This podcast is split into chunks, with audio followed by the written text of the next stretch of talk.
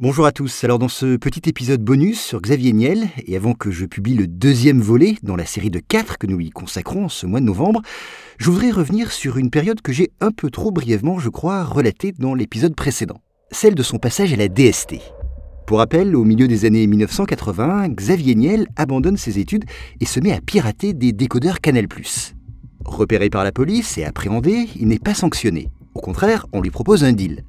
Les services de renseignement français lui demandent de former un groupe de hackers dont l'une des missions serait, comme je vous l'ai dit, de surveiller les systèmes informatiques français, afin de s'assurer qu'ils ne sont pas l'objet d'attaques soviétiques.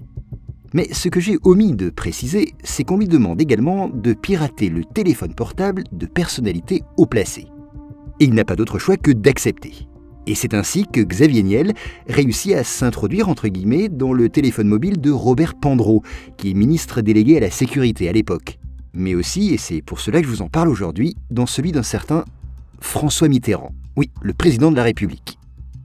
Xavier Niel racontera plus tard On est en 1986, il y a donc une grande prescription. Mais je me retrouve effectivement dans la presse pour avoir piraté la base de données des téléphones portables des Français, y compris celui du président de la République, François Mitterrand.